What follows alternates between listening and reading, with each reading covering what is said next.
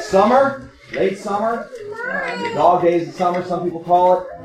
Fall will be here, and, and once winter comes, we'll be kind of wishing it was somewhere in the middle. So it's Praise the Lord Day, Sunday. It's the day we celebrate the resurrection of our Lord. And uh, I'm particularly happy today uh, about recent events because yesterday Aaron did manage to get married to his bride, and Caitlin got married to her groom, and now they are husband and wife. And praise God for that. Um, that's uh, Coach Jerry, so it wasn't quite like childbirth, but it was quite uh, something else. It was a little bit more like death of a thousand cuts than, than childbirth, which is like death getting hit by a roller coaster or something. So, um, but praise God, we made it through, and, and God was glorified, I think, and thank you for the support, prayer support, and whatnot. And um, they were very pleased. So, all in all, good. We had a lot of good positive comments, a lot of witnessing that went on, and and talking from the sermon, little mini sermon that went with the wedding stuff. A lot of people talking about God at the uh, dinner afterwards. So that was kind of cool. So uh, that's what it's supposed to be about. Um, we'll come back together at the inspirational moment, but I want to encourage you to remember to pray for one another. We have there have been lots and lots of attacks in health and in uh, different ways. We've been pretty blessed overall, but there have been lots of attacks. And so pray for one another, lift each other up, and we'll pray for ourselves, but also pray for our world, which is struggling, um, as we open in prayer. Let's pray together. Father in heaven, you are an awesome God, a creator God. You're not the God of the deists who say you just set it running and let it go. But you are the God on the throne. You're the God of all creation. You're the God of love. You're the God who is love.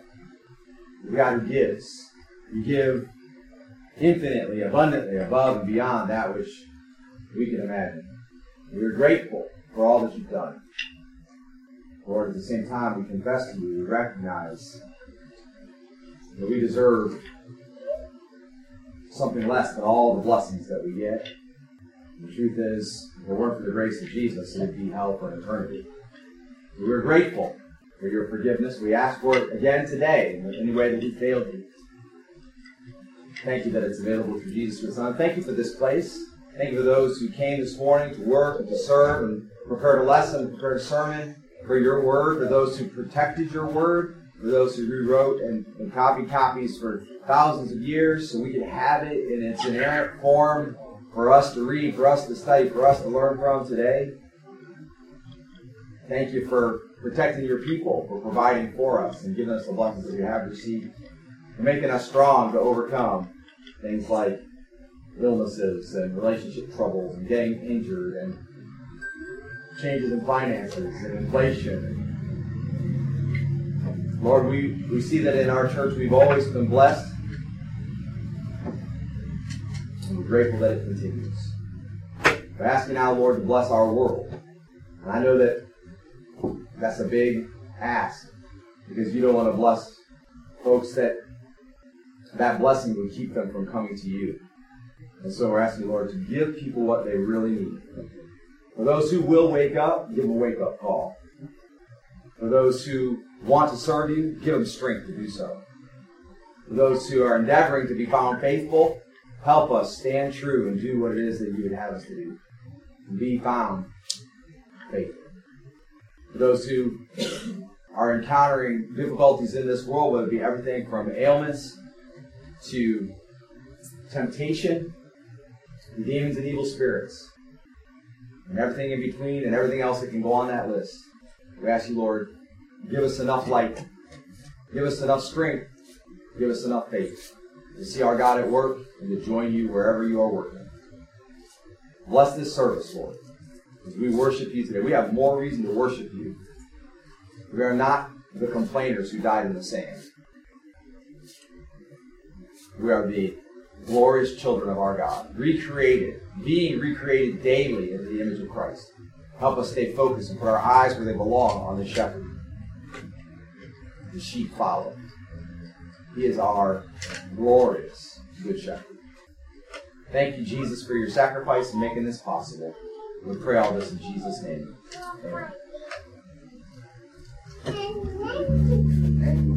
Zoe.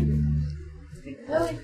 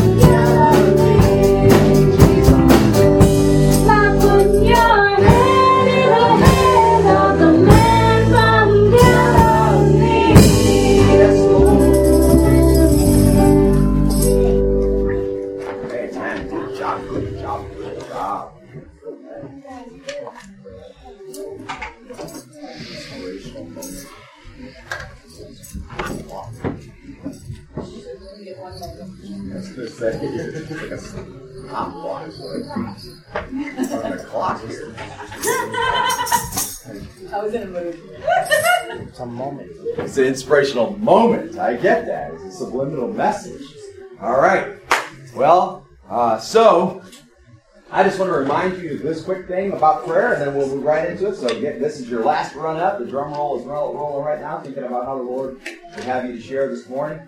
But uh, we do have an opportunity through Bless Every Home website to, and you can sign up and you can get the addresses and the names, first and last name usually, whoever is listed on the house, of the house around you. You can do uh, 25 house, 50 house, you do 250. 250 is the maximum houses of the people around you whose names and addresses you would get. So I have, we, I, I get emails, and it's been a blessing to me for about 100 houses right around. And during COVID, I was able to go out and deliver letters to those houses and know the names of the people that I was going to let. Now, they're, it's not always accurate because if people just moved and things like that, it might not be accurate.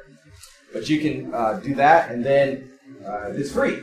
So you can get a little prompt, and you get it as often as you want. So you only want to pray once a week, then they'll send you an email once a week reminding you to pray. And if you want to pray for five people once a week, then they'll put five names in there, five names and addresses of people that live nearby you.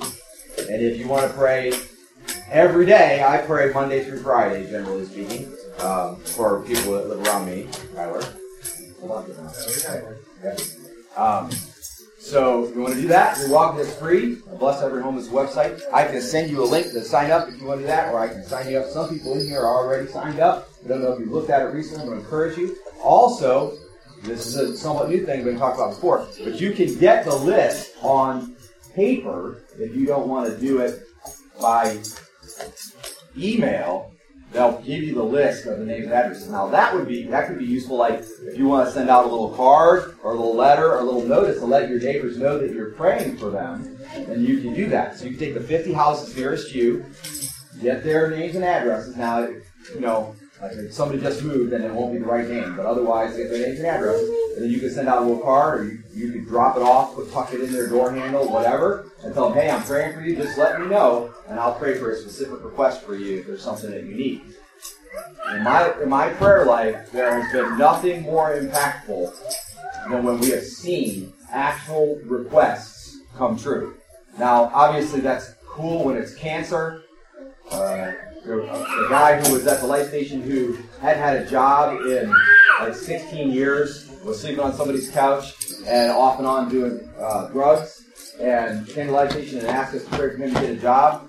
Left the Life Station and that day got a request for him to come drive forklift and he had to do a drug test and he had used drugs like four days prior to that and he was like, oh no, I won't pass the drug test and he not only got the job but passed the drug test, which was should scientifically should not have happened. And then that led him to quit the drugs, work full time, and provide for himself. So that that wasn't a miraculous healing from cancer, but it's definitely a miracle. So we see those things all the time. Uh, so if they'll give you a specific prayer request and you pray for them, there is a wide open door to talk about Jesus. Well, why did God? I prayed for that for so long and nothing happened. And you prayed for it, something happened. Why did that happen? And you can say, well, you know, it doesn't always happen that way, but it has happened on a fairly regular occasion. I pray to my Jesus, pray to my God through Jesus, and He answers. And that's a powerful witnessing tool. So I encourage you to take a look at that if you like, and I can definitely send you the link. It's also uh, in the app on the sign up page. There's a on the page with all the kind of current events under uh, contact us. It's also on the website, church website, or in the app. You can grab that and you can click there and sign yourself up. And if you do that, it'll be signed up under our church. Okay? I have a vision. I have a vision or desire I would like to get, and we're going to work on this going forward. Take it to that. I would like her to get. I would like to get every house in Toledo being prayed for. That's my goal. So we're going to start promoting that. I'm going to start promoting that. We're going to start promoting that to the Life Station and here, you know, to let people know they can sign up for prayer warriors. And then the goal would be, and they can sign up for as many as they want, wherever they live, whatever. And then the goal would be to get every house being prayed for. What do you think might happen? What might God do if we can get every house in the Toledo being prayed for? That would be awesome. What God might do could be phenomenal. All right. What about you? What have you seen this week? What touched your heart? What did you read in Scripture? RJ? So over the last couple weeks, I've been taking Jason and Caleb with me to the gym to try to get in shape. And the first time I went, Jason was really excited about it. He was really happy. He really wanted to go. Like the whole week, he was asking about it. And then I get there to pick him up, and he didn't want to go. And I told him, I was like, look, it's not about. I don't care if you go, want to go or not. I was like, the fact is, you made a commitment, so you have to at least try it. And I got him to finally get in the car with me. And I told him, if you don't like it, that's fine. You don't have to go again. And I asked him what the problem was, and he told me that he didn't want to make me mad. And I told him, why, why, why would I be mad at you, Jason? Well, because I didn't want to go. I'm like, dude, the only reason I got mad is because you told me you wanted to, and then you tried to change your mind at the very last minute. And I told him, I was like, son, you, you can't be afraid to fail. And then I started thinking about that over the last couple weeks we're at the gym. And every day we're there, Jason and Caleb, I can see them improving and improving, and I can see myself improving. And it goes to show that, you know, in our walk with Christ, if we are afraid to fail, we're not going to go any further. even as Christians, even as what you would consider, I guess, a mature Christian, if you are not afraid to take that next step, that next leap, with the possibility of failing, then how are you going to know if God's not going to do something? You have to be willing to take those chances. You have to be willing to sacrifice that moment to realize, to I guess, to let God do His work, to show you that you know, even if you don't make it, even if you don't quite get to that goal, look at the stuff you've learned on the way. And I think as Christians, especially, we need to understand that as we try to serve people and help people and spread the word that you know we might not get to everybody, but we can learn a lot on the way of how to do it and how to do it better. And with God's help, we can definitely see how what would what most people would consider a loss is still a win for us. That's right. Very good. Very good. And I was thinking about how back in the day we had um, we had Ron and Leo, and we would memorize we would memorization the kids. And we had one child come up trying to say a verse, and they wouldn't get it. We needed two helps. They go back. They go back and study some more. Come back up. Next child up try. Get two helps. Still couldn't get it. They go back and, and, and because they were working through the same set of verses, you're hearing the verses over and over and over again. And then we were encouraged to work in the books as well at the same time. And you'd say the verse, and you try to do it with no helps, and we might have, you have to say it to another leader, uh, or sometimes to a kid. They would let, let you do that sometimes. And point is, while that, all that was going on, we were really helping them learn. But the truth is, we were learning. Some of the verses that that are from that era of my life have stuck with me till now. You know, and then sermon writing, write sermons, and I, every time I preach a sermon, I've had to adjust every single time. Like I, they're like guys like on the internet or on my uh, Facebook groups and stuff, and they'll say, "I was writing a sermon, and it really impacted my life. It's the first time that ever happened." I'm like, "Huh, that's interesting. How long have you been preaching?" Because like I've been preaching for, um, I was I've been preaching since before 2006. I was ordained in 2006, so about 2004, and like I, I have yet to write a sermon that didn't crush me. You know, it's like God breaks you and then molds you back into a shape that can actually deliver the sermon. That's kind of like how sermon writing goes. And so, I think I, we talked about this a little bit the team. I think you will always be served best when you're serving others. And if you're afraid to serve others because you're afraid of what they'll do, how they'll respond, or they won't be satisfied with it, or whatever, then you're not going to be serving others. You're going to just, and if you just keep serving yourself, and there's nothing bad about taking care of yourself, nothing bad about working on yourself, or if you keep doing that, and you don't pull somebody else along, you don't make somebody else better in the process, it's not efficient. It's not. Because whatever you can do, you only can do for you. But if you can take somebody along, then now you, have got what you can do for them, and what they can do for them, and what they can do for somebody else. Just multiply it. Multiply.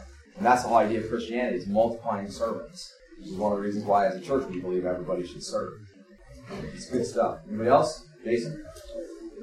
So, I Friday and Saturday. Um, we, me and my dad went the to somewhere, and this band came on, and the name of the band really struck me. It was called From Ashes to New.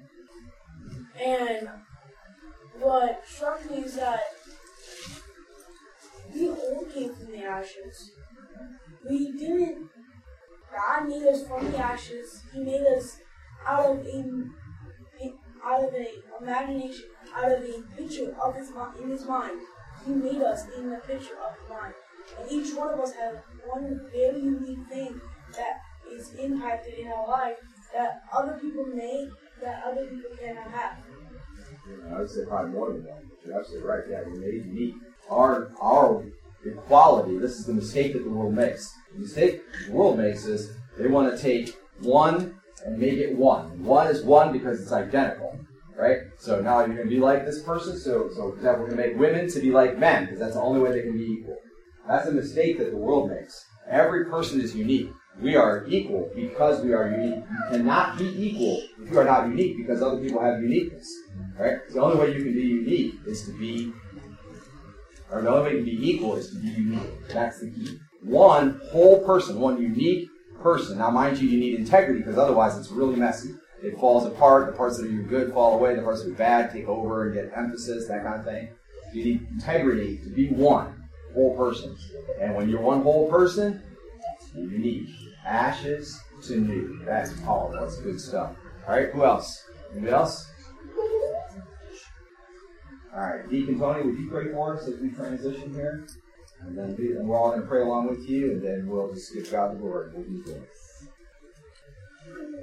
Father, Lord, thank you for another day given us a place to come to gather and worship and hear from you. Be with us today, be the lessons, Dan as preaches. Lord, bring mind something that we need to know, that, that, that know to talk to us about and discuss with us each and each individually and we want to hear from you. I just ask you to us, those that could be here and just didn't come. We're working with hearts and minds. Comes for growth. Thank you for your presence here today.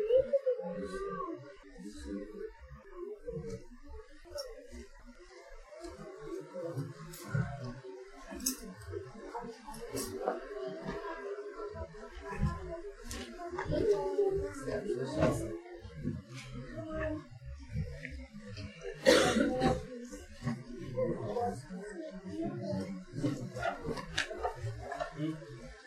10,000 reasons. There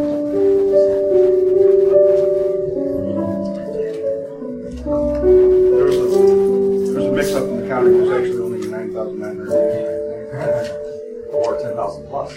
Still over 9,000 reasons.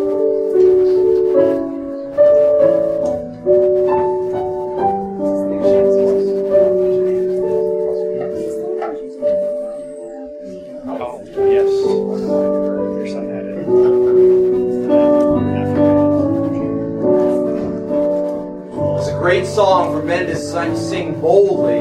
Everybody sing, but men can sing the song boldly. The original is The other sticks. Matt Redman's out of London. He's an absolutely amazing worship leader when he was writing this song. Praise God for it. Sing boldly.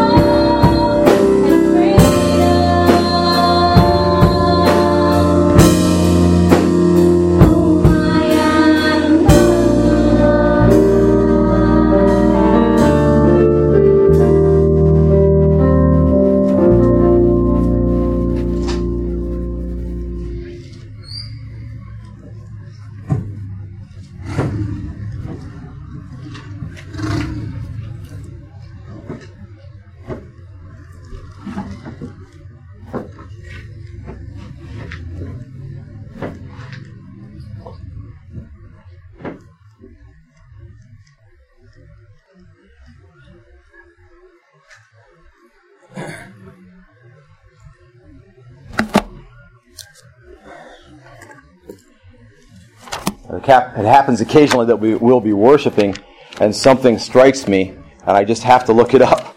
And uh, I, I was blessed uh, right there, and that was pretty cool. I'm going to have to study that some more later. Um, so I, I will tell you, as I went to write this sermon, I was kind of super excited. I even posted on Facebook, on the New Heights Facebook page, a little something about it, uh, because we are heading into the Ten Commandments.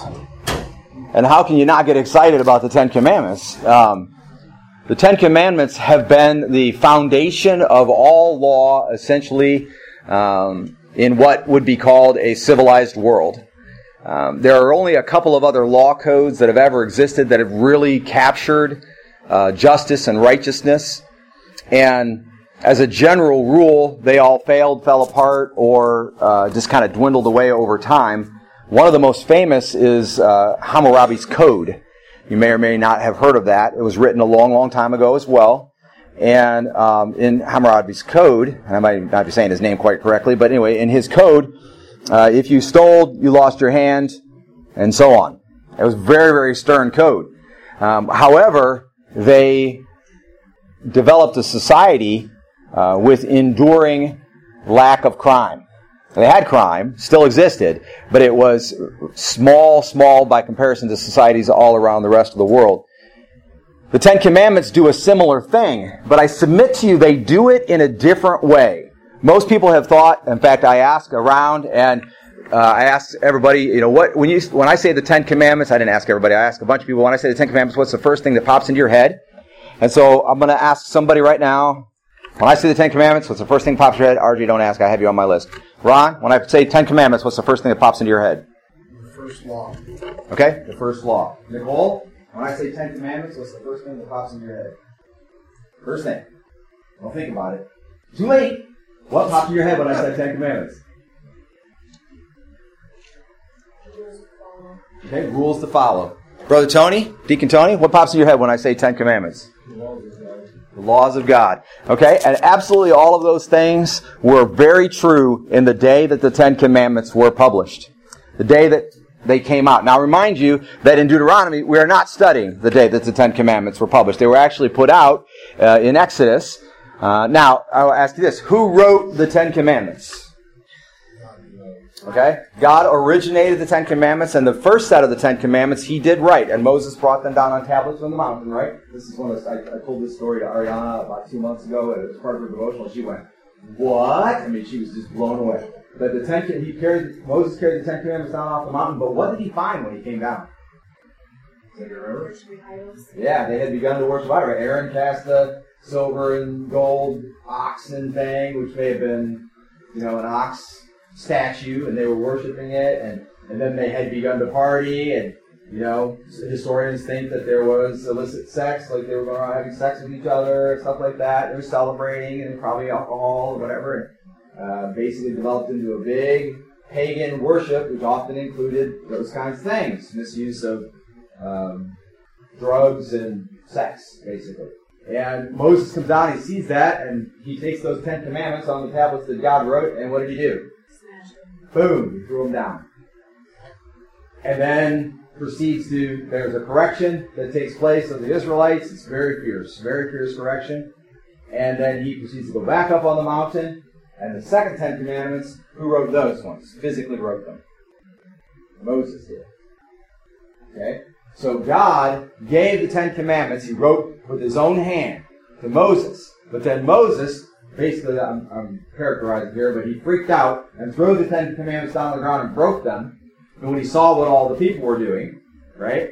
Then he goes back up on the mountain. There's a huge correction of the people. In fact, like, they killed each other with swords at the command of God, and the Levites were claimed and all that. But then Moses is back up on the mountain, and the Ten Commandments are written in Moses' hand. He wrote them.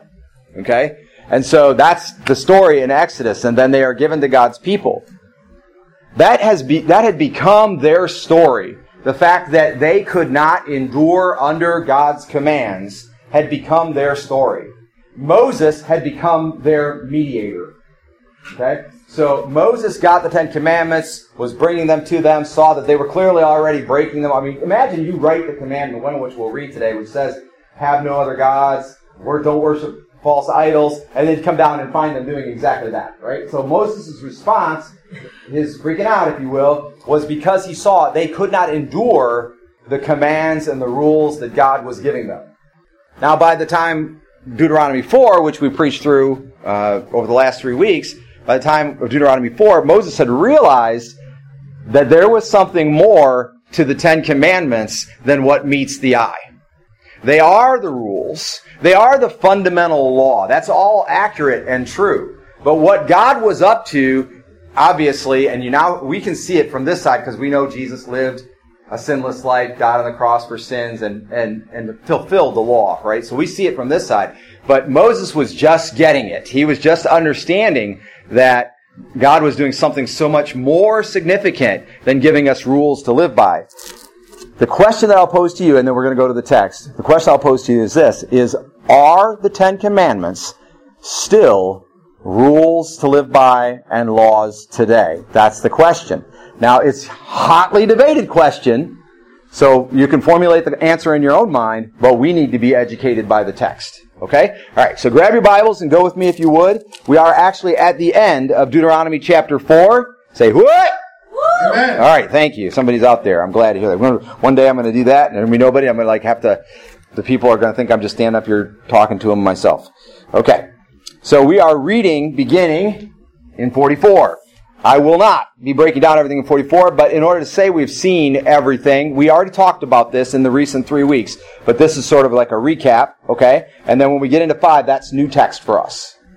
All right, so we're going to read 44. It says, Now this is the law which Moses set before the sons of Israel. So there it is. It is the law. That's right.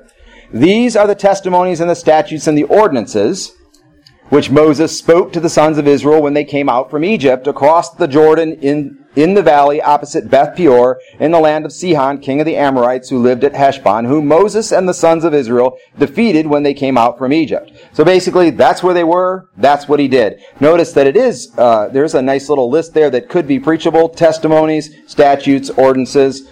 It's fine. Okay? Moving on. 47. And they took possession of his land and the land of Og, king of Bashan, the two kings of the Amorites who were across the Jordan to the east from Aroer, which is on the edge of the valley of Arnon, which is like a river Arnon and a valley Arnon there, even as far as the as Mount Sion, that is Hermon, as called by other people, with all the Arabah across the Jordan to the east, even as far as the sea of the Arabah at the foot of the slopes of Pisgah. Now notice, this technically means they took all that area and they now rule it. There are only two things that are significant I don't want you to forget as we go into this. Number one, that's not the promised land. So all this that they've taken, all this amazing stuff that God has already done, they're still on the east side of the Jordan River. They have not taken not a square foot of the promised land. Okay? Second thing to notice in there is that the Amorites, the larger part of their kingdom is on the west side of the Jordan in the promised land. So when they go in there to fight, they would have to fight the Amorites. And if, if God had said, oh, we're just going to leave them behind on the east side in a very prosperous, well fortified, etc. area, then when they went in to fight the Amorites on the west side of the Jordan, they would always have these guys at their back. And having the enemy at your back when you're fighting an enemy is a mistake. A two-front war is always a mistake. It's very dangerous. And so God systematically turns over all the land on the east side of the Jordan. And there, Moses gives all of that which he gives, the testimony, statutes, and ordinances, over to the Israelites. But mind you, this is a recap. Okay? Now, now chapter 5, this is new text to us today for sermonizing. It says, Then Moses summoned all Israel and said to them, Hear, O Israel, the statutes and the ordinances which I am speaking today in your hearing, that you may learn them and observe them carefully. Now that phrase there, observe them carefully, basically means do them well. Okay? So the original language is saying like, you're going to do this, what I'm telling you to do, and you're going to make sure, take heed, be careful, do a good job, do them well. Right? So the purpose or intent of Moses as he gives us what he's about to give us, and what he's been giving for that matter, because there are some in the previous chapters, that they would learn them. In other words, we're going to absorb them, understand them, put them in us, and then observe them or do them well. Practice them carefully. Verse 2. The Lord our God made a covenant with us at Horeb. The Lord did not make this covenant with our fathers, but with us. With all those of us alive here today. Now, did he make it with their fathers? Well, well, yes, he did. So what does he mean when he says that he didn't make it with their fathers? He's talking about what people will tend to do, which is kind of put it off on somebody else. That's somebody else's job. That's somebody else's. They need to take care of that. You see somebody struggling with a burden, say, "Oh, they really ought to fix that," right? What he was reminding them was, don't do that. Don't say this is your father's covenant or your father's God. This is your covenant, your God. You, the younger generation that survived the desert, survived the wanderings, right? That God said would go into the promised land. This is your covenant. Now, very easily we could say, and we'll come back to this later, we could say that that statement right there, of all the statements we're going to read today, applies to us as much as any. This is our covenant. Now, we have a new covenant. We'll talk about that later. We have a new covenant, but the bottom line is, this is a covenant between God and human beings. Alright? And we are human beings, therefore it's not our Father's God, it's not our Father's God's rules. This is our rules. This is what we are supposed to be paying attention to as rules and laws, if you will. I understand there's more. We'll get there. Alright? So the Lord spoke to you face to face at the mountain from the midst of the fire, while I was standing between the Lord and you at that time to declare to you the word of the Lord. For you were afraid because of the fire and did not go up the mountain, he said. Okay, he's going to go on talking here for a minute. Uh, telling us what God said. But I, but I want you to get there. Notice that that whole little bit that I just read is all about Moses acting as translator and mediator for the people. And there was one, count them, one thing that was keeping them from going face to face with God, from being with God, from drawing near to God, from hearing what God was saying. One. You hear it? What was it? Not rhetorical. There was one thing in the verse that said why they didn't go up the mountain face to face with God. Why was it? They were afraid.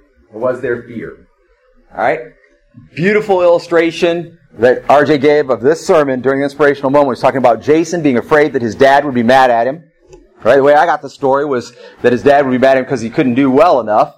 Um, and, I, and I think that's how I got it from Jason. So he was afraid that you, he would get there, not do a good enough job, and his dad would be mad at him. Now, I'm telling you right now that that is the plight of every son who loves his dad. Hands down, that's true. Trying to do what my dad wants me to do. I'm 52 years old. Unless you read in the fitness app, some days I'm 51, some days I'm 53, but I'm literally 52 years old, okay? So the point is, I'm still to this day, because I understand that the commands were not given to children, they were given to grown people. And so I understand as a grown person, I'm still trying to honor my dad. I still want my dad, and, and I do that primarily because I want my dad to draw closer to God. Because I love God. And I understand that my heavenly father is really my father. My dad is my dad. He's the earthly dad that my dad, that my God gave me. But my father is in heaven and he wants a closer relationship with my dad. And I don't want to get in the way of this. So I'm trying to do everything that I can to make my dad proud of me, happy with what I would do, etc. Now, if I have to choose between the two, I'm going to choose my God. And I have had to, in the past, in the years past, choose between what my dad wanted, especially when, before he gave his life back over to the Lord, before he kind of came back into the kingdom advance. I had a lot of times I said, I'm sorry, Dad, that's just not what God would want me to do. And I had to do what God wanted me to do. And I, last night after the wedding, after the reception, we were sitting outside and Aaron was explaining to Kyler and Carson that they should always do what their dad wants them to do. He said, uh, he said, your dad's, and I'm hearing from a distance. He didn't know I was even there. And he said, your dad's very wise.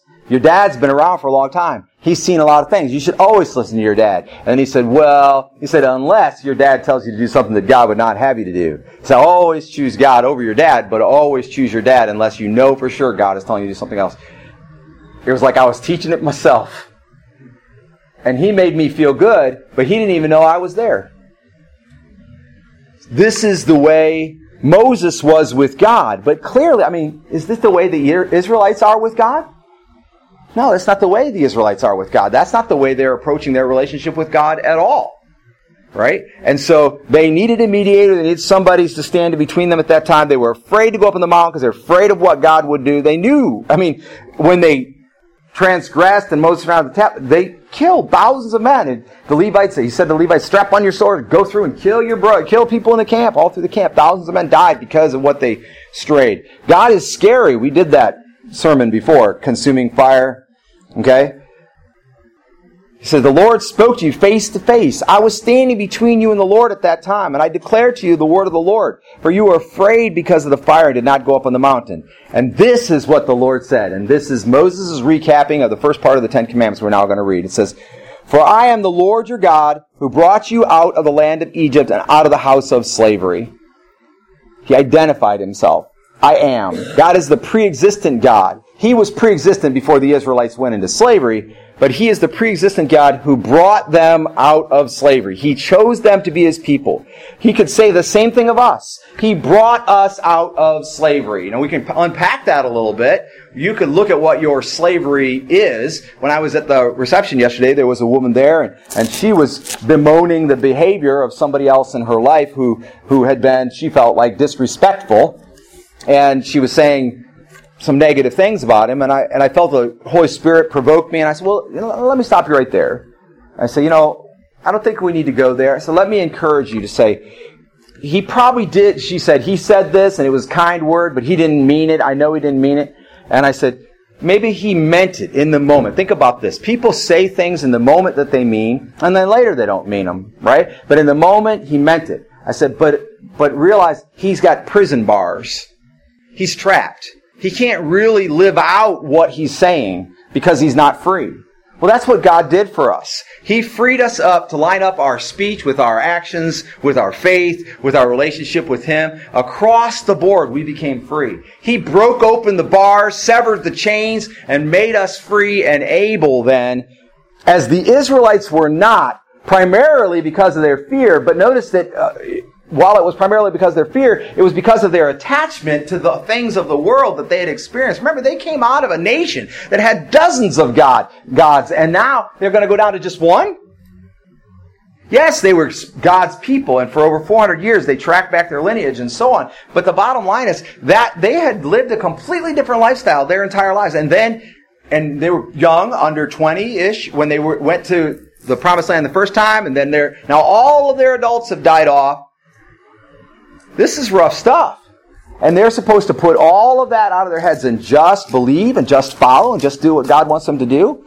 So yeah, they were terrified. Right? Now, now their parents were there then. Because that was that ish, that incident of them at the mountain where they didn't go up on the mountain because they were afraid. Their parents were there then. And surely their parents were saying, Oh, for me, as for me, my house, will follow the Lord. But we know that it's Joshua that actually puts them in check on that later and says, you, you better. You got to decide, follow God or don't follow God, but stand on the fence won't get it done.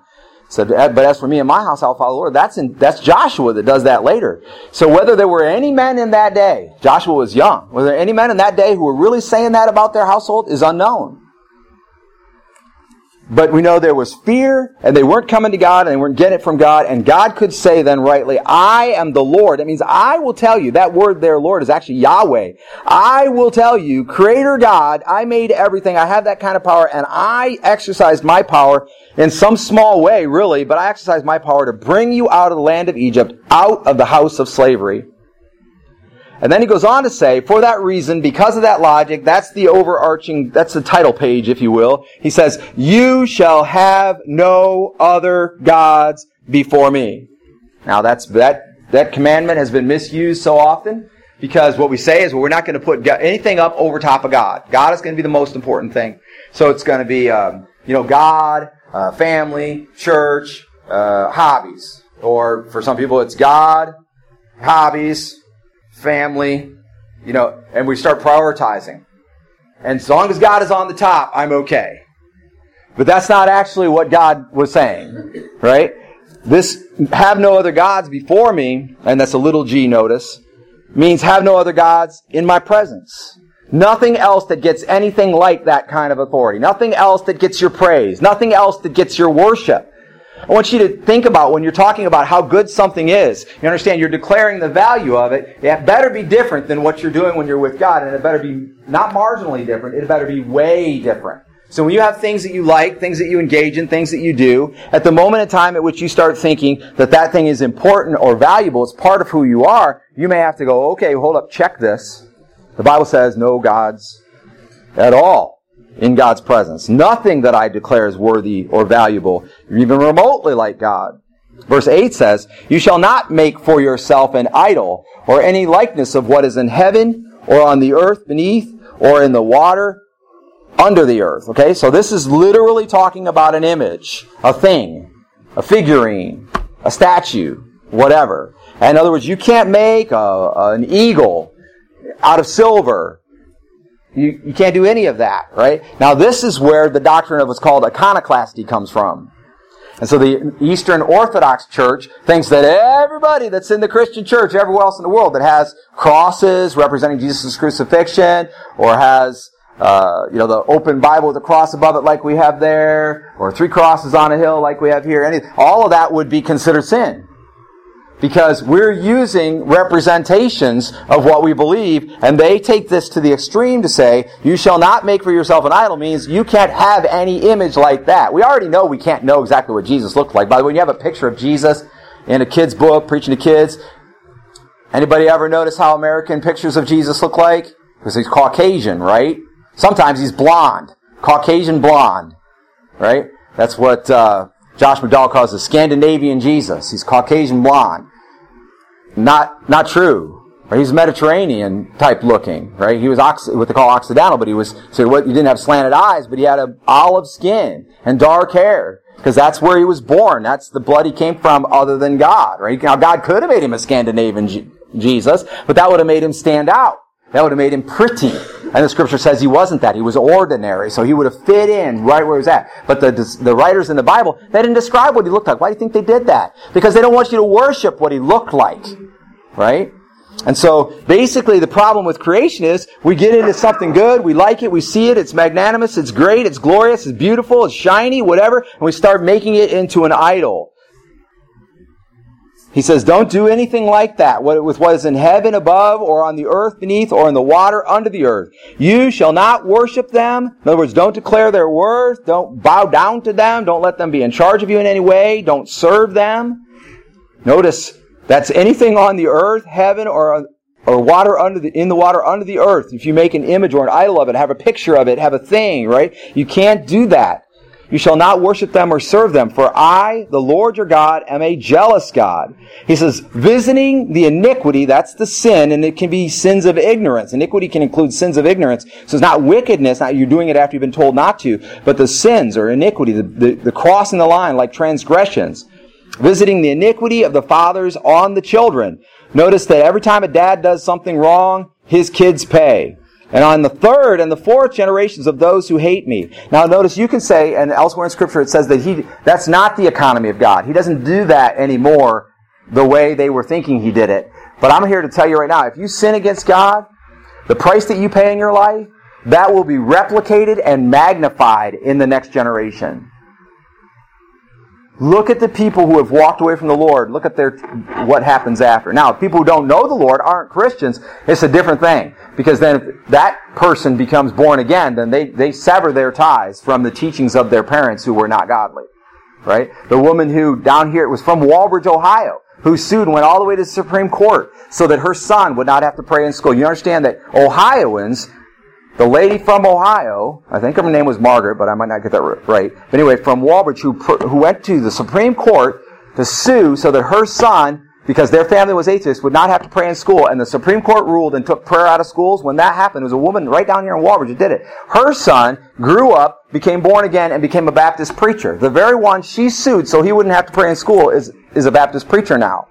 Right? So there will be a disconnection. Getting born again changes everything. All old things pass away. But if you're a follower of the Lord and you continue in iniquity in your household, your children will be affected. And then even if they manage to grow up and get beyond you, and they finally put behind you the stupidity that you embraced as a Christian, they will still have remnants of what, they're going to be scarred, or they're going to be hurt, or they're going to have memories. Right? You can't just ignore what you're doing in life and think that this lie, children are resilient. That's a lie. They're resilient, yes, but so are you. They're no more resilient than we are, right? They are actually absorbent. They take stuff into them and it becomes part of their personality for the rest of their life until God changes it. And so we have to realize that's what he's talking about. And then if I do that to my kids and my kids do it, if I picked up one false doctrine now, one thing about Christianity that I say is true that isn't, And I teach that to my kids. Now I've got three grown married children and they'd be teaching that same false doctrine to their kids because they bought into it in my household. And then their kids would go on and plus it drifts further from further from God automatically because the Antichrist Spirit of the Antichrist is always at work in the world. So they would be further and further away. And that's what he's warning. These things that you're doing that are not godly, that are not holy, that are not right by him. He's saying, automatically, it happens that to the third and fourth generations for those who hate me, but showing loving kindness, get this, but showing loving kindness to thousands to those who love me and keep my commandments. Notice it's two things and they go together. Jesus said, if you love me, you will keep my commandments. Who love me and keep my commandments, he says, I will show loving kindness to thousands. Even it doesn't matter what you did before. So here's an image of being born again in the Old Testament. If you're living outside God's will, not doing what God wanted you to do, and one day you go, look, I recognize God is going to make a way for me to do this, and now I'm going to start living for the Lord. Now, God shows His love to you in manifold, many ways, so many ways, because you love Him and are keeping His commandments. We're almost done with the text. He says, You shall not take the name of the Lord your God in vain. It doesn't matter how common it becomes, doesn't matter if everybody else does it, it doesn't matter if you boil it down to OMG. Right? You don't take the Lord's name in vain, he's saying. There is a purpose for calling on God. God is a real person. And if I was in this room and I stubbed my toe and I said, Tommy Mitchell, Tommy would look and see what's going on. And that's what God does every time somebody spews his name with venom in their mouth. You shall not take the name of the Lord your God in vain. For the Lord will not leave him unpunished who takes his name in vain. You think that's not going on in the world, all these people who are using the name's Lord of the name of the Lord in vain even now? Don't do it. 12. Observe the Sabbath day to keep it holy, as the Lord your God commanded you. Six days you shall labor and do all your work. But the seventh day is a Sabbath of the Lord your God. In it you shall not do any work. You, or your son, or your daughter, or your male servant, or your female servant, or your ox, or your donkey, or any of your cattle, or your sojourner who stays with you. That's like a stranger from another place. So that your male servant and your female servant may rest as well. This is one of the hotly debated questions in New Testament Christianity. Because very early on, in the first hundred years after Jesus' death, burial, and resurrection, he came back to life, Christians began to worship on Sunday. It was the first day of the week. It was the day that Jesus came back to life. This is Resurrection Sunday. We worship on the first day of the week because that's the day that Jesus was found to be alive. Okay? And the Sabbath command still exists in Scripture. Guess where in the New Testament it says you no longer have to practice the Sabbath? You won't find it. You can search, read the whole thing beginning to end. You won't find it. Now that's a problem, isn't it? Okay? You say, well, but our Sabbath is Sunday. No, not unless you make it so. Okay? What is the purpose of resting? What is the purpose of not working? Right? And by the way, a lot of people do a lot of work on Sunday. I do work on Sunday. So, sun, so I know Sunday's not my Sabbath. Right? Most, many of you, as I look around this room, work on Sunday. Not for money, most of the time, but there's work that's being done. So what God was saying was, as the Lord rested, after six days He created and He rested, that was an ordained command back to Genesis. And the bottom line is, there needs to be a period of time at which you say, no. So then you, what, you just sleep 24 hours, right? No, you're awake, but you can't work. So what can you do? Well, what you do is you focus on God. So that's the command of the Lord. It still exists to this day that there needs to be a time. You say, but I am most in touch with the Lord when I am working. If there is work that you can do that is not physical in any way and your mind can truly be focused on God, which means if any minute you needed to, you could crack your Bible open and start reading, and, and during that Sabbath, you should be doing that, and you're praying all the time and so on. Nothing's going to distract you, then you could probably call that a Sabbath. This was all about focusing on God. That's what the Sabbath was all about.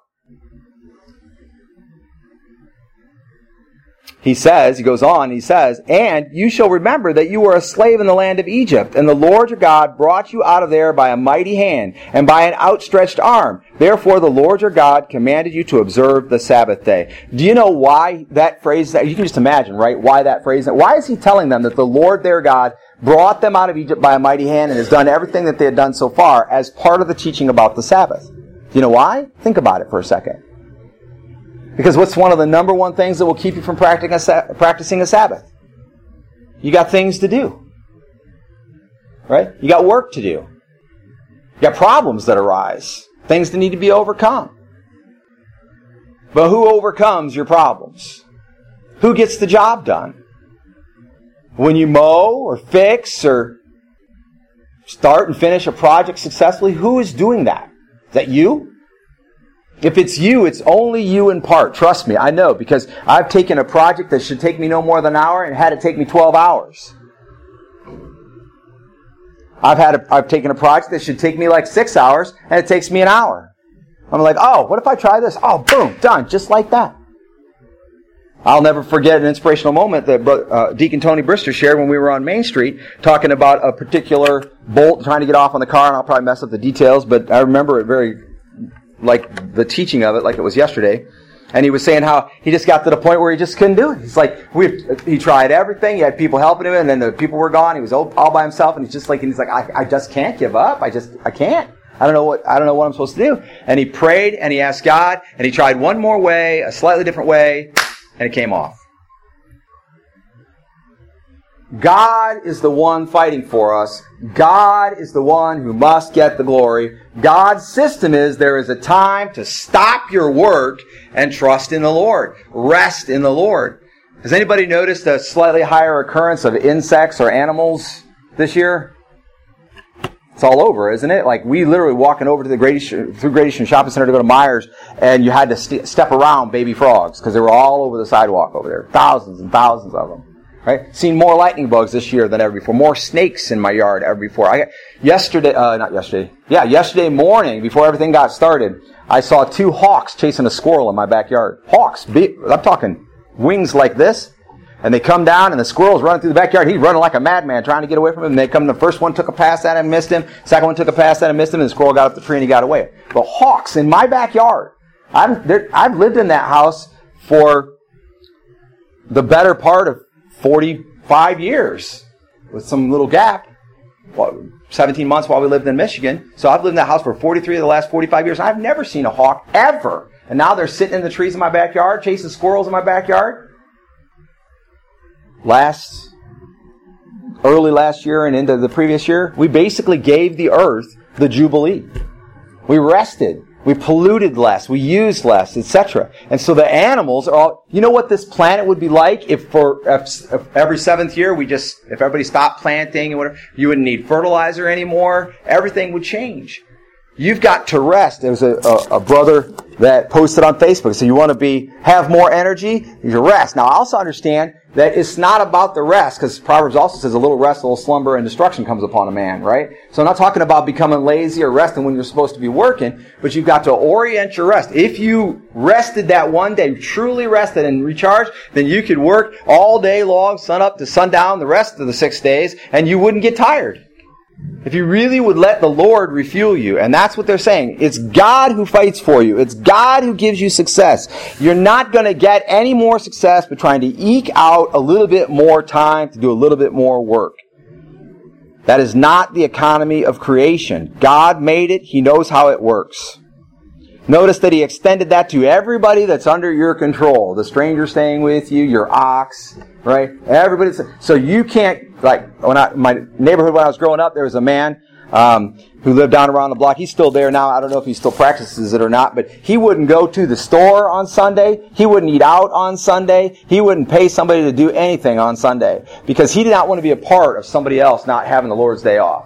Now I think that's extreme, but what I'm saying is if it's under your control in your household, somewhere in your week, put a period of time where you're focused on God. Is it going to fail sometimes? It, the standards are given in the scripture for why you can not do it, right? You can haul an ox out of the ditch. You can rescue a bleeding friend. You can stop for the guy that's dying on the side of the road. You can do all of those works on that day. But the truth is, you probably won't encounter very many of those things because you'll be focused on God. Okay? It's still there. It doesn't have to be Saturday only, as we'll see in a minute, but it's still there. The command to rest and focus on God. So that takes us through the end of our text for today, 15, and we're going to stop there. Now, I broke it there on purpose. What do the first four commandments that we just read all have in common? All those commands, what do they all have in common? Okay, you shall not take the name of the Lord your God in vain. Don't make any idols. About keeping God first. It's all about God. It's all about keeping God first. It's all about being close to God. It's all about how we relate to God. Some great theologians have broken, around, down to say that there are probably four commands on one tablet, six on the other, and the first four are about how we relate to God, and the other six are about how we relate to mankind. If you look at 16, it'll say, honor your father and mother. We're going to go into talking about relating to people, probably next week, if the Lord so leads. The bottom line is, this is about how we relate to God. Okay, there's a few things I want you to see in the text and two texts, two other texts that we'll use before we're done. The first one is, as we talked about, these are commands and rules. will you get there? Will you get it done by following the commands and rules of God? Now we know that Jesus said, he who loves me follows his commands, but we also know that Jesus said in Matthew chapter 5, 5, 6, 7, and 8 of the book of Matthew are what's called the Sermon on the Mount. The beginning of the Sermon on the Mount, Jesus is talking about what it's like in the kingdom of God. And he says, Blessed are the poor, blessed are those who mourn, blessed are the gentle, and so on. Then he goes down and talks about how they are not meant to be like other people. They're supposed to be different. You are the salt of the earth. If the salt of the earth loses its tastelessness, how will it be made salty again? It's good for nothing anymore. Throw it out, trample it underfoot, and so on. So you are the light of the world. The city set on a hill cannot be hidden. You're supposed to be different.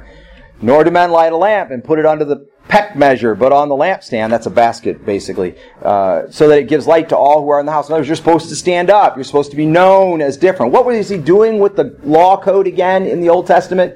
He was showing them how to be different. He was giving them a set of structures, st- uh, teachings that they could follow so that they would be a different society, so all men would be drawn to the Israelites in the promised land, and they could all then, through the Israelites, come to know God. That was the goal. So he's setting that up. And here it is again in the New Testament. But then he says this in, uh, in 16. He says, Let your light shine before men in such a way that they may see your good works and glorify your Father who is in heaven. So basically stand up, be a light, so that they can see that you're doing the right things and they'll glorify God who is in heaven. But 17 says, Do not think that I came to abolish the law or the prophets. I did not come to abolish, but to fulfill. In other words, he didn't come to wipe out the Old Testament. It didn't go away. In fact, the, the gospel is far more included in the Old Testament than it is in the New Testament. The only way it's, reason it's so obvious in the New Testament is because it's all about Jesus. And he was alive in the New Testament. But if you look at the gospel, it's way more times is it shown in the Old Testament than it is in the New Testament, which is probably because the Old Testament is twice as large. He says, Do not think that I came to abolish or wipe out the law of the prophets. I did not come to abolish, but to fulfill. All right? So, what's the difference between abolishing and fulfilling? All right? If I have a cup, I, I've got five cups lined up here and I'm filling them with water. Okay? And I take the first four cups and I fill them with water, and I get to the last cup and I look at what's left in the pitcher and there's only a little bit, and I go to fill it. I can't fill it. If I want all of those cups to be filled, I'm going to have to abolish the fifth cup. That's the image. All I have to do is take the cup that's mostly empty and put it down. Now all the cups are filled. Right? But that's not what Jesus did. He didn't come to wipe out any portion of the Old Testament. He didn't come to take away anything. Now, if anything, he, he packs it with meaning. And further on in chapter 5, he will actually go on to say, well, you know how it was said, do not, that thou shalt not murder. That's in the second half of the Ten Commandments. When actually, what I'm saying to you is, if you hate your brother, that's the same as if you murder. You know how it said don't commit adultery? Well, I'm saying to you, if you lust after another, you've already committed with adultery with that person in your heart. So he makes the Ten Commandments mean even more. But the fact that they, he adds that meaning and causes it to mean even more should take us somewhere. It should help us to see what Moses was really supposed to be doing. And here it is. Jesus says, Do you think that I came to abolish the law of the prophets? I did not come to abolish it, but to fulfill it. The laws of the Old Testament, they're not rules. They're not statutes. They're not limited to being laws or things that you are supposed to follow. In fact, you're not supposed to follow the Old Testament. Ooh, that hurts. Don't take that snippet out and put it on Facebook, right? You're supposed to follow Jesus. You can put that one on there. The laws in the Old Testament were framing the work that Jesus would do. They were setting it up and painting a picture. This is hugely important. He goes on to say, For truly I say unto you, until heaven and earth pass away, not the smallest letter or stroke shall pass away from the law until all is accomplished. He says, Whoever then annuls one of the least of these commandments, and so teaches others, shall be called least in the kingdom of heaven. But whoever keeps and teaches them, he shall be called great in the kingdom of heaven. So he was looking at the law of God and saying, I didn't come to wipe it out. I came to fulfill it. Now, anybody who takes some piece of it and says, oh, that's just too hard, or you don't actually have to do that, or let me alter that slightly so that you can be okay without, you don't have to struggle too much, right? You may not, you may be sitting here right now going like, "Ah, there is no way that I could have a Sabbath. There's no way that I could take 24 hours in any week, even if I broke it down into eight hour periods. There's no way that I could do that and make that time about God and not work and so on. That's offensive. You're offending me with that message. That is not even what I think it's calling it to. Jesus said he did not come to abolish, but to fulfill the law. Therefore, the law remains. You can like it or you can not like it, but it remains. Jesus fulfilled it means something different. It means something bigger, greater, right? Remember how they wouldn't go up onto the mountain because they were afraid they would offend their father? They were afraid that God the Father would destroy them in his wrath because they knew they were not righteous. Remember how when we talked about uh, in my sermon on God as a consuming fire, that Moses was showing the people, he was beginning to understand and showing the people that the God of heaven had a way for people to not be destroyed. If they had a heart for him, even though they were imperfect, they could not be destroyed. And that way was in Jesus. They were beginning to get that. Well, that's what Jesus is talking about here. That's what Moses was talking about. Whoever then annuls one of the least of these commandments and so teaches others shall be called least in the kingdom of heaven. That's not what Jesus did. He stepped it up and made it stricter in a way. But whoever keeps and teaches them, he shall be called great in the kingdom of heaven. So who is great for sure in the kingdom of heaven? Well, Jesus. Duh. He is great. He is God the Son. And he is also 100% human. Lived a sinless life. And then great in the kingdom of heaven, what did he do as his triumph? What did he do as his great th- He served everybody by sacrificing himself on the cross. Verse 20 then says, For I say to you that unless your righteousness surpasses that of the scribes and Pharisees, you shall not enter the kingdom of heaven. They, the scribes and Pharisees in their day would have been the closest thing that they knew to somebody who knew all the law, let alone followed it. Right? They understood that they didn't know all the law, and they didn't follow all the law. They were trying, but they didn't. And Jesus said, unless you have righteousness greater than that, you will not see the kingdom of heaven. So the first thing I want you to see in there is that the laws that were laid out in the Ten Commandments, as Jesus says, they didn't go away. They didn't. Now, you're looking at it and you're going, but see, I lied. Or see, I don't feel, I don't know how I can do that. I'm not, I'm not measuring up. I'm coming up short to this picture of what it means to truly be holy. And therein is Jesus. That's when he shows up. There is a part of the world that doesn't do that. They don't look at the Ten Commandments. They don't look at what God told them to do, and they don't frankly even care. Or if they do, they're, they're literally going, well, let's see, well, it says don't lie, so if I do lie, look at all the benefits I can get. Right? They know, they use it as the exact opposite of what they're supposed to be doing, and they do what they want to do, or what their flesh requires them to do, and so on. Jesus is saying, no, this law of God, these rules and laws that were laid out for the Israelites, they were good. Not as good as me, right? So if you try to follow the law and you fail, you will go to hell for eternity. Paul even says it very clearly. If that's the measure that you use, is am I following the law? You will go to hell for eternity because you will not follow it perfectly. But if you try to follow Jesus and in loving the Lord, then try to keep the commands of the law to the best of your ability, wherever you're at, and so on, then yes, you will grow. You will get a little better at this, a little better at that. Now, am I saying then to you, would I stand up before you and say, okay, that means you don't have to have a Sabbath then? No. I'm not going to do that. If you want me to stand up here and say you don't have to have a Sabbath because Jesus is Lord and He saved you and grace will cover it, you will never hear me say that you can sin willy-nilly if you want to and Jesus will cover everything that you do. Because the moment you want to sin and do all of that and ignore the Ten Commandments, then I think maybe you're not saved anyway. So you come here, you listen to the Word, you study the Word at your house, you do Bible study, all that kind of stuff. You do that so that you can better follow Jesus. And better following Jesus essentially amounts to being more like Jesus. And did Jesus keep the law? Well, why, yes, he did. So there you go. Jesus is our perfect example. This law is not abolished. It has a purpose. Yes, it had a purpose to paint a picture. That's the second thing. When I was uh, uh, yesterday at the wedding, we had a little, a couple snafus as we're getting ready for the wedding. We're missing a few things like that, and I had to drive into BG. So I went into BG to get a couple of parts that we needed and some uh, uh, natural petals for flowers because uh, we found out we couldn't use the synthetic ones that we had. And um, as I'm driving up there, man, my phone just wasn't working good. Like I couldn't get navigation, so I, I, literally, I go on my phone and I said, um, I said directions to Floriana's flowers and BG, right? And it came up with some stuff, but it took a really long time. And then I pushed the button for directions, and nothing happened. Literally, like the little bar, moved like a, you know a centimeter, and then just sat there, and it was just a fraction more, and just sat. I couldn't get navigation. Well, fortunately, I, I kind of know the world a little bit uh, in that part of the world, and I, so I knew BG was south of me, and so I headed south, right? And then as I'm driving south, I saw a road that I know is in BG, and I was 95% sure that BG was to my left, which would be east, and so I turned left. And I followed that road right into BG, and that's how I found BG. Now, if I didn't have some knowledge, rules, and understanding of the way the world is connected, I couldn't have done that.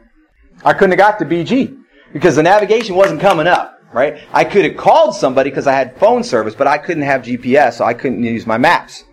At least not for directions. The Old Testament was like that. God is explaining this is the way the system works in order so that you can find where you're trying to get to, which was Jesus. Your soul, my soul, the, long, the longing in all human souls is for someone that will fill that vacancy, someone that will be with us, someone that we were meant to be in relationship with. And I have a great relationship with my wife, but my relationship with Jesus was the relationship I was created for. When my DNA was woven together, somewhere in there, and they may never find it in writing, but somewhere in there was woven into it a desire to be in relationship with God. And the Old Testament was that, pointing to the way. It was the directions that I needed. It was the steps that I could get there. When they preached the Old Testament and the New Testament at East Toledo Baptist Church, as I was there for the first six months of, and I was still not a Christian, I could feel it. Can't you feel it? When you read the New, the Old Testament commandments, when we read that commandment that says, "Mark out a day where you focus on God," can't you feel that like you're kind of going like, "Oh, I want to do that. I mean, I want that to be the the way it is because I want to spend time with God, but I kind of can't. I mean, that's not the way life works. I don't. That's not what I think is right. It's not what I think I can do with my time and so on."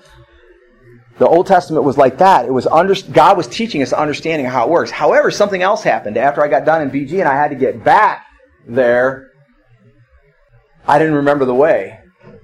I hadn't marked out the way. See, that's us as imperfect humans trying to do what's right. But you might even get up one day and go, oh, well, this is what I'm supposed to do today, and start doing what you think you're supposed to do and realize you totally forgot what you were supposed to do.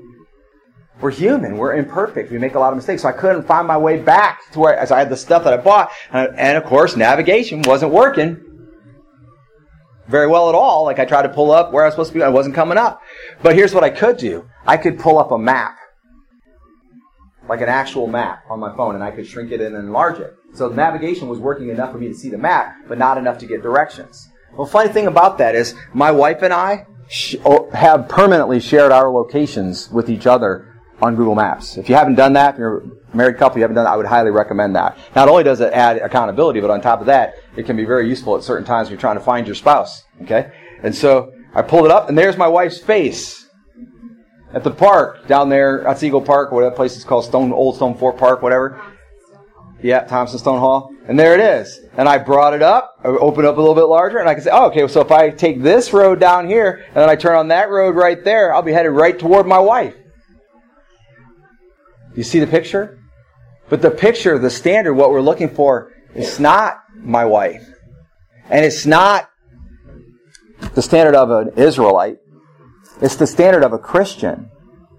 You share your location with Jesus. Open your up, yourself up completely, completely, and give Him all that you are. And then invite Him in to touch every area of your life. And every time you start to take something for yourself, first ask yourself, does Jesus want me to have it?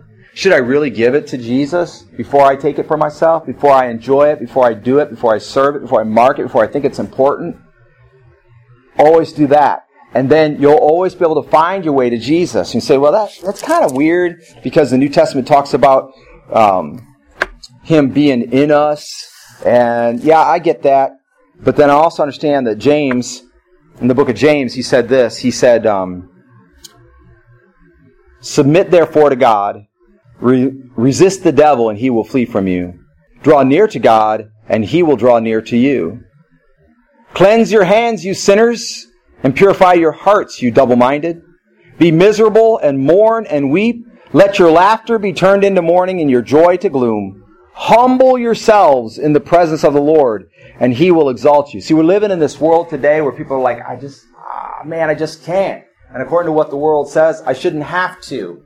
And according to God's rules, I, am not going to be able to follow them all anyway. And, and, you know, we got those funky rules that were like cultural rules or medical rules or things like that that over in Leviticus and stuff. And, and so some of those things don't apply anymore, like whether it's a, an immortal sin to have a tattoo or whether it's an immortal sin to wear clothing made from two fabrics or those things were for their day. And so if I'm going to ignore that one, I may as well ignore the command about the Sabbath too, right? Or the command about worshiping or declaring the worth of something else too.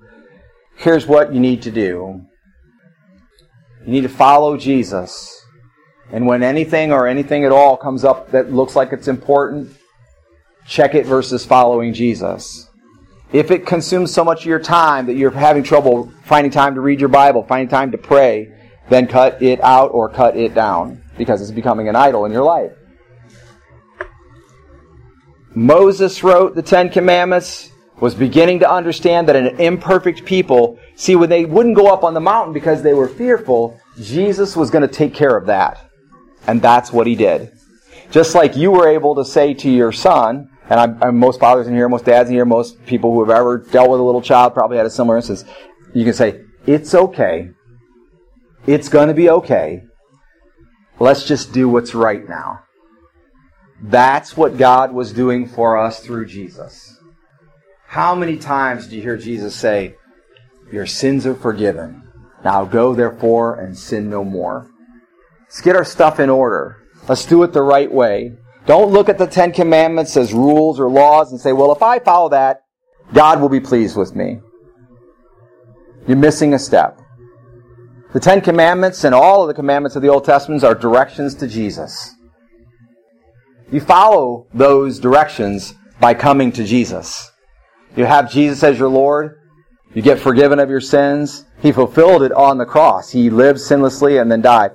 You'll never, ever, ever be able to be at the place where you never had a sin in your life because you already had a sin in your life. All have sinned and fall short of the glory of God. But you can be at the place where Jesus is Lord of your life. He has forgiven you and you can now try to follow the commands. And when you fail, rather than thinking God's going to be ticked off at you, mad at you, He will resist your way because you're doing what's not good for you. That's the wrath of God, is resistance against doing what's not good for you. But He's not going to be ticked off at you. He loves you. He sees you as His child. Now, I've been spanked. I've been corrected by my parents when I was a kid and by my God after I got saved. And if you decide to willfully go a direction that God doesn't want you to go, He will chastise you and correct you and bring you back in line. Don't look at the, don't like, I don't want to read the Old Testament commands because every time I do, I find something there that I'm supposed to do that I can't seem to do. And I, I don't really want to try hard because I feel like I'm going to fail anyway and then God's going to be mad at me. Rather, I was talking to a young child in our church this week and they said, you know what's so cool? And I said, what? I said, when, it, when you read the Bible, if you think about it a certain way, it's all so interesting. Now, is that how you feel about reading your Bible? Or have we forgotten that this is a picture from cover to cover of our Jesus? It's a picture cover to cover of our Jesus. And you may never get to know what his eyes exactly look like, or his hair color, or the shape of his face. But you can know him exactly the way he is by studying his picture. And you can get to where he is doing what he is doing by following his picture. And the rules, that's what they were about. They're a recipe on how to follow the picture. I'm, I'm encouraging you today to draw near to God and He will draw near to you. The side benefit, by the way, is it says resist, resist the devil and he will flee from you. So if you think in your house or in your life or in something you're going through, there seems to be a force that's at work against you. Here's how to conquer it. Resist the devil and draw near to God. He doesn't like God and he's not going to come against you or in you or in your life and mess with you if you're on the highway of holiness, doing what it is that God would have you to do. The rules were a picture of our Jesus. They were a guide and direction on how to live for those who didn't know Jesus. And then once you know Jesus, they are a picture, they're a guide and direction to Jesus so you can know Jesus. And then once you know Jesus, you're now free to try to live them out. And if you fail, you have nothing to fear. Which just should mean you can try all the harder. You can face it. Face your greatest weakness and overcome in Jesus. They were a picture of how to live that leads us to Jesus, and in Jesus we can follow them to the best of our ability with no fear. And Moses was beginning to understand that that's what the Israelites needed. They were afraid, and what they really needed was God. By the way, when Moses got saved, how did he get saved? Did he get saved by following the law? Did he get saved by the sacrifices in the temple? No. He got saved by believing in Jesus. Not by name, but believing in Jesus, the way that God would make. And everyone who's ever been saved got saved by believing in Jesus. Why? Because the picture of Jesus was clearly drawn, not his shape of his face, not his shoe size, but the picture of Jesus was clearly drawn in the Old Testament for those who loved God. God always found a way for them to understand what God was going to do. And it's the same way for us today. So, I would encourage you, if someone is talking to you about the Ten Commandments, to say, that's, those were directions so that we could see who Jesus is. Some say, but you don't follow the Sabbath the way you're supposed to. I understand. I'm I'm working on that. I'm trying. Well, you, I I know you lied once. Yes, I repented of that lie. I turned back to the Lord. I try never to lie. I know you might take something that doesn't belong to you. I see you talking on your phone on the clock like you're supposed to be working, and you're talking on your phone with your buddy about whatever, and you're stealing time from your employer. Yes, that's true. I see what you're saying there, but I'm working on that. I am an imperfect being, but I am following the Lord the best I can. I'm trying, and I'll try even harder now that you pointed that out to me. Rather than looking at people and saying how stupid they are, we need to look at people and realize they just haven't got the picture of Jesus yet. Or maybe they have. And you might talk to them like a, the lady that I talked to at Tony Packo's, or a couple other times it's come up where they, they really did have the picture. They already knew. And that's the moment which you come in and say, you know that God whom you are reading about, I can tell you who he is. I can tell you how to get saved, like Philip did with the Ethiopian, like Paul did in the Areopagus. You can say, I can tell you. I get, I see that you're seeing the outline of someone, and let me tell you who that person is now. But if you go into them and you say, look, you're supposed to have a Sabbath. You're, you're supposed to do this. You're supposed to do that. Now I see what you did there. You're going to hell. It's not about the directions to hell. It's about the directions to Jesus so that everybody can go to heaven. I would encourage you to use it that way. And I want to try to use it that way. I'll pray for us briefly, and then we're going to have the praise team come and lead us in a song. If you've been convicted today by something that we discovered in the text, I would, I would ask you to commit today to follow what it is that God is saying to you. Look for that Jesus, because He's incredible. He makes it so that our God is no one to be afraid of. We love Him and are called according to His purpose. Father in heaven, thank you so much for the history that went on before Jesus came. The power and authority that you exercise to write the truth of salvation. And, and, and I guess the reality is it's in every plant, every tree, in every breeze, and every person. It's written in our DNA. And, and, mankind has now, just in the last couple decades, gotten to the point where they can begin to understand that DNA is there. It's the language by, by which everything functions. And if that's not powerful testimony of a creator God and an intelligent God that put us all together, only a fool could believe otherwise. Or a man with great faith in something that's fruitless. God, I thank you that you wrote this world. You wrote all creation. Think about the blades of grass blowing in the wind and how they testify to the awesome glory of our God. Think about the heat in the room and how they how it testifies to the awesome glory of our God. Think about your word, the Ten Commandments and all the commandments of the Old Testament. It said that there are 800 commandment categories, really 1,500 commands, but 800 commandment categories in the New Testament. In the short New Testament, 800 commands, all founded on the commands we gave before. Are they a picture of Jesus? We believe they are. Lord, help us.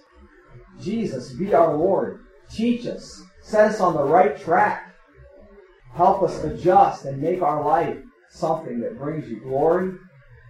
We know that the adjustment is in you, and the victory is in you, and the overcoming enemies in you, and overcoming tasks in you, and health, and strength, and intelligence, and finance is all in you. We can do nothing except that which we do through you. And I thank you that that picture was painted long ago, thousands and thousands of years ago. And there have been men, and some of them worship in heaven now. That we might be one. That we might come to your holy mountain, not as they did, fearful, but as a child of living God, owning every rock and every breeze. Having plenty of all that we need, knowing that you will take care of us. Lord, enlarge our hearts, enlarge our minds to trust, to trust a God who didn't write a song or a story, but he wrote the directions to salvation in and on all of history, all of your word. It's all there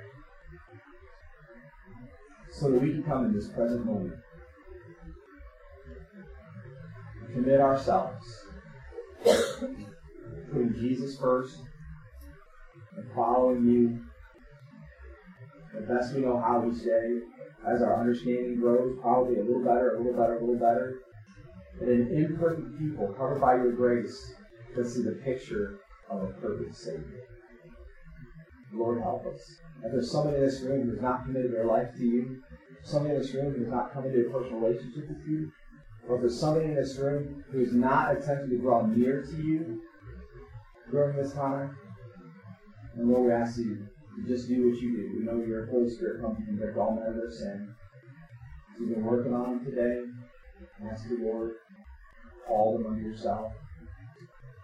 Remove our bars, break our chains, set us free to approach you and to live you the best we know how. And when it gets scary and we're asked to do something that makes us feel shaky, help us to remember always that you are not shaky. That a solid ground, our strong fortress, our protector and our provider, our guide and our Savior. And you are preparing a place for us in heaven for eternity. Help us to remember that when we face our greatest challenges.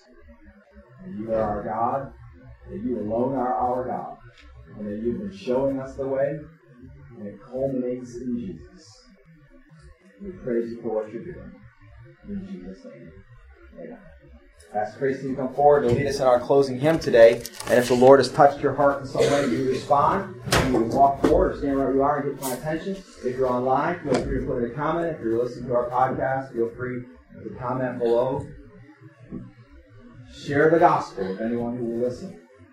Because the pattern to get to Jesus has been written on creation since the beginning. And if you come to him, then his command to spread the word should ring truth. Stand with us and sing this song. Oh, draw me close. Good choice.